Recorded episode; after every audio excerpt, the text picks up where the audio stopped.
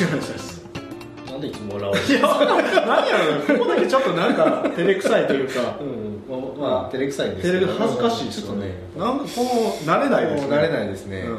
まあいいです。けどいや今日の話は、はい。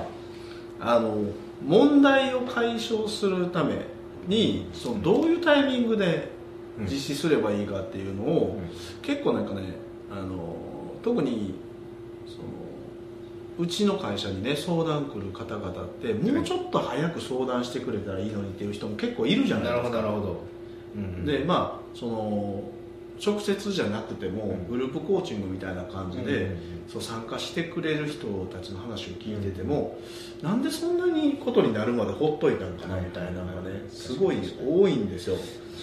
なんででもよくよく考えると僕もあの10年ぐらい前まではうん。そうやったなと思いながら、ここはちゃんとあの共有しといた方がいい場所なんじゃないかなっていうところをちょっと伝え伝えていきたいというか、まあ僕もそうやったからちょっと気をつけた方がいいよねっていう話をしたいんですけど例えばビジネスってどんなビジネスもそうだと思うんですけど、まあ、例のごとくものすごいシンプルな形になってるんですけど、こういう形になってるんですよね、うん。でこれ誰しも知ってるんですよ。経営なんかをしてる人とかビジネスをある程度やってる人だったら誰しも知っていることやと思うんですけど、まあ、導入期があって急激な成長期があると、で成長しきった時にうん。安定すると、うん。で安定期が来て衰退期が来ると。だからこのサイクルってずっと変わらないんですよ。だから冷蔵庫もおそらくあったでしょ冷蔵庫。冷蔵庫もね、うん。うん普及期があってなかなか売れへんなと思って、うん。なんかそのお隣さんもなんかあの冷えるやつ買うたらしいでみたいなこと言いながら、うん。あその冷えるのええやんかビールキンキンにできんのみたいな、うん。それはできるよみたいな、うん。え氷と水いらんのみたいな、うんあそれはなんかあの機械でやってくれるみたいな、うんみたいな話をしながら、うん。どんどん普及していくわけですよ、でブワーってこういろんな世帯がねうん。4400万世帯ですか日本には。4400万世帯の人が買い切ると。はい。そしたらしばらくこう安定するわけじゃないですか23年に1回しか買えない。なってはならないですよね。でもまあこうだんだんこうだから需要もうん。競合他社が現れたりとか、うん。冷蔵庫結構売れるらしいと、はいもう競合他社現れてくるのでいろんなメーカーが。いろんなメーカー出してくるんで衰退していくと、うで、まあ、利益も下がってくるわけじゃない。か、広告戦略も大変みたいな、うん。これ繰り返すんですよね。うん。これ誰しも分かってるんですよ。事業のサイクルですね。事業のサイクル、うんうんまあ仕方がないですよね。まあ仕方ない。仕方ない、まあカラーテレビもそうでしょ。う、うんおそらく、うんうん。で我々の仕事もそうだし、ネットアパレルのねネット通販事業もそうでしたよ、15年ぐらい前に走り出した時はもう打者売れると。その当時ネットといえば。ネットといえばもうほとんどなんか物販やってる会社なんかほとんどなかったですから。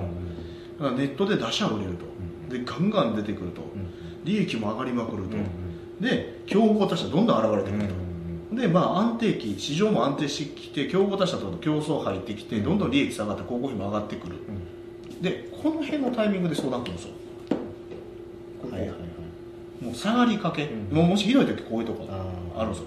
下がりききき切ってはないけど、うんうん結構下がってきたっていう時に来るんですけど、本来次の施策、ん。問題を解消しとくのって、どこかといったらどこが一番ベストだと思います？これ。どこでしょうね本来ではあれ、圧倒的にここやと思いません？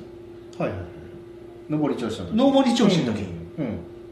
一番ウキウキな時ですね。一番ウキウキでうん。ここにしで次のいわゆるこうなんですか？ここ始めた方が分かりやすいか、導入機を作っといた方がよくないですか、はいはいはい。別の。別の。うんうんうんそうすることによって入れ替わりでね。そう入れ替わりでうんうんこう安定期が来るビジネスができると、う。んうんうん。でここでまた仕掛けるとそれが繰り返されていくわけじゃないですか、うんうんうん。本来であれば企業の生産ってこうあるべき確かに確かだなって思う。に独占状態ってありえないですからね。独占状態なんかないから、うんうん。でもみんなこれ分かってるのに、ん。自分ごとになったら結構やらないですよ、難しいですね。うん、過去もの僕もそうだったけど、ですね。うん理由としてはめちゃくちゃ忙しいんですよこの時。あそっちですか。忙しいんですよ。あそっちか。はい。お金もあるし、うんうんあの収益もねどんどん上がってるし売り上げも上がってるし人も増えてきてるんですけどやっぱめちゃくちゃ忙しいんですよね、なるほど。忙しさにかまけて。うん、で収益も安定してくるからこの辺になってくると、うんうんうん。いったみたいうんなここ苦しかったから。はいはいはいはい。どうやみたいな。うんうん。俺の実績やこれ見てくれみたいな。で23年ぼーっとするんですうんそうですね。この辺多分あの 会社と夜のお姉ちゃん代が これは時期じゃないですか相当レベル低い傾斜ですねそれは相当レベル低い傾斜ですけど。まあまあそうですよ、うん。うんあのそれに近い状態にね海外に行ったりとかねする人も増えたりとかするいう浪費が増える時期だと思いますそう、ねでも忙しいんですけどやっぱり忙しい中でやっぱり余力があるじゃないですか。ここで収益がこの事業が上がっていくわけで、うんうんうん。その余力がある中であのリソースも避けるはずなんですよ。人を雇えばできることだし、あの利益もここである程度の安定期を確保できるので、ここで収益を上げれるので、あの費やすことができるんですね。ここのマイナス、まあ、マイナスにならないことも多いですけど、でもここで仕掛けるとん。下がっちゃってるんで、うん。将来も不安やし、うん。言ったらキャッシュも減ってると、うん。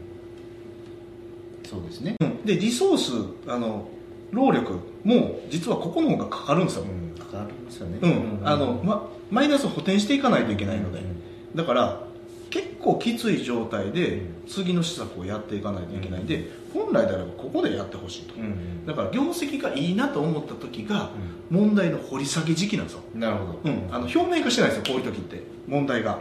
僕も経験ありますけど順調なように見えていると、う。ん確かに。うん、で僕の友達でね、この前あの30億ぐらいの会社20何億かな？20何億の会社やってた子がいるんですよね、はい。でもこのまま事業プラン考えてもどう考えても先細りすると。